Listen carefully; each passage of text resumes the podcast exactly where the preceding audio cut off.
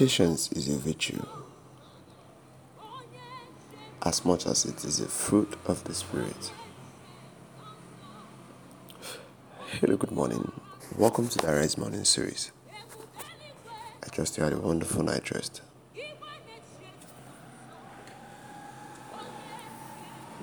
This morning, we'd like to start a series on patience. One of the things that is lacking in um, our current generation is the ability for people to wait. You know, scripture says, They that wait upon the Lord shall renew their strength. When God created every man, He put in, in us the ability to, to wait for Him. You know, scripture says in the book of James, James chapter 5, verse, um, verse 7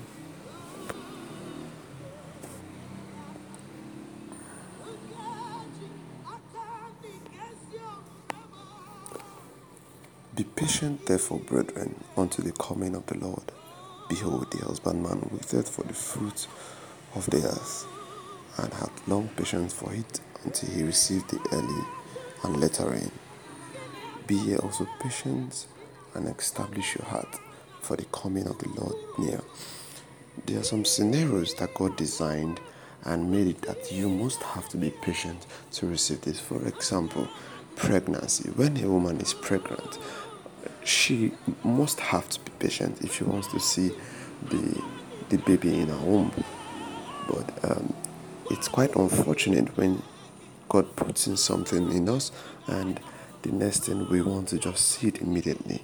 We we don't want that thing to form. We don't want that thing to get matured. We just want to get it immediately. You know, um, the get rich quick mindset doesn't just affect people business wise, it equally affects people's uh, relationship with God and people's relationship with people. We are in a generation whereby people no longer people are no longer patient with their friends, they are no longer patient with their family, they are no longer patient with their parents, they are no longer patient with their siblings. It's quite appalling and quite terrible because God doesn't like such behavior. God expects you and I to have the spirit of patience, whereby whenever we want something, we must approach it with that sense of waiting that though it may tarry, but I will receive this thing. I will re-emphasize God does not fail. God has never failed, and God won't start failing with you. If you've not received that which you are trusting God for, maybe you should get um, a little bit more patient with Him. Because they that wait upon the Lord must definitely renew their strength. And the good thing is that ability to be patient and that ability to wait has been imputed in us. It has been registered in us. And we cannot but exercise that patience when our heart is set to do that. And I pray that God is going to give us the strength and grace to always wait in Jesus' name. We'll affirm this morning I have a sound mind.